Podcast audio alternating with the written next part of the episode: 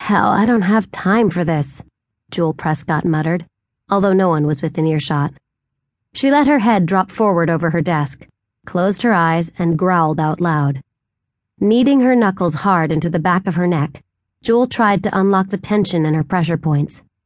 The muscles fought back, refusing to budge. Her long neck stretched out painfully, slowly to the left, backward, to the right, forward. Her brain was signaling for a break. It was time to shut down her mind, her thoughts. But hell, she couldn't give in to the stress. Jewel found herself back at work on the spring catalog. What had started out to be a simple, classic sales device seemed to become more complicated and annoying every season. Of course, it all came with success. In the beginning, she had made all the decisions. It was a snap. Now, heading the jewelry empire that she had founded, Bijoux International, she had a number of department heads who deliberated for weeks on matters that she had once settled in minutes. And of course, paying her staff the fortune she did, she was obliged to listen to what they had to say. Even take their advice often enough that they wouldn't quit and go to work for the competition. Happy workers didn't scatter secrets in the marketplace. So Jewel listened to their ideas and paid them whopping salaries in return for their allegiance. Jewel was aware of her reputation she was difficult to work for. Temperamental, quixotic, aloof. Those were descriptions of Jewel Prescott that the press had bandied about over the years. Also, talented, savvy, original. Oh, for the good old days, she sighed out loud, and then thought better of it.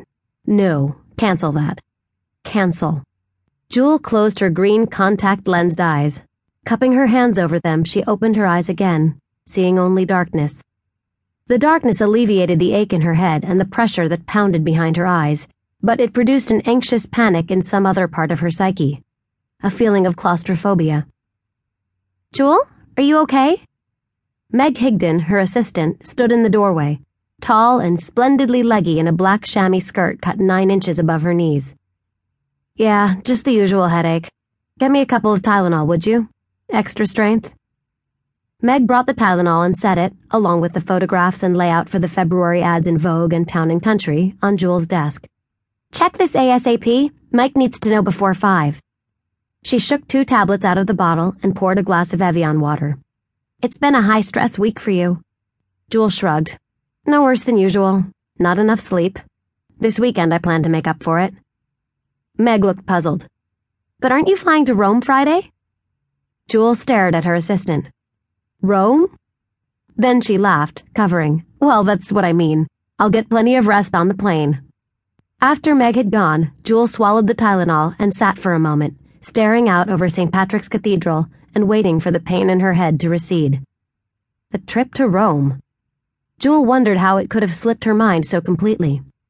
While Senor and Senora Gomez Archuleta chatted in rapid Spanish with some friends who had dropped by their table at Odeon, a perennial late night hotspot in downtown Manhattan, Alan Prescott, Jewel's husband, turned to her, his smile fading. Christ, Jewel, what's going on? You haven't said two words all evening.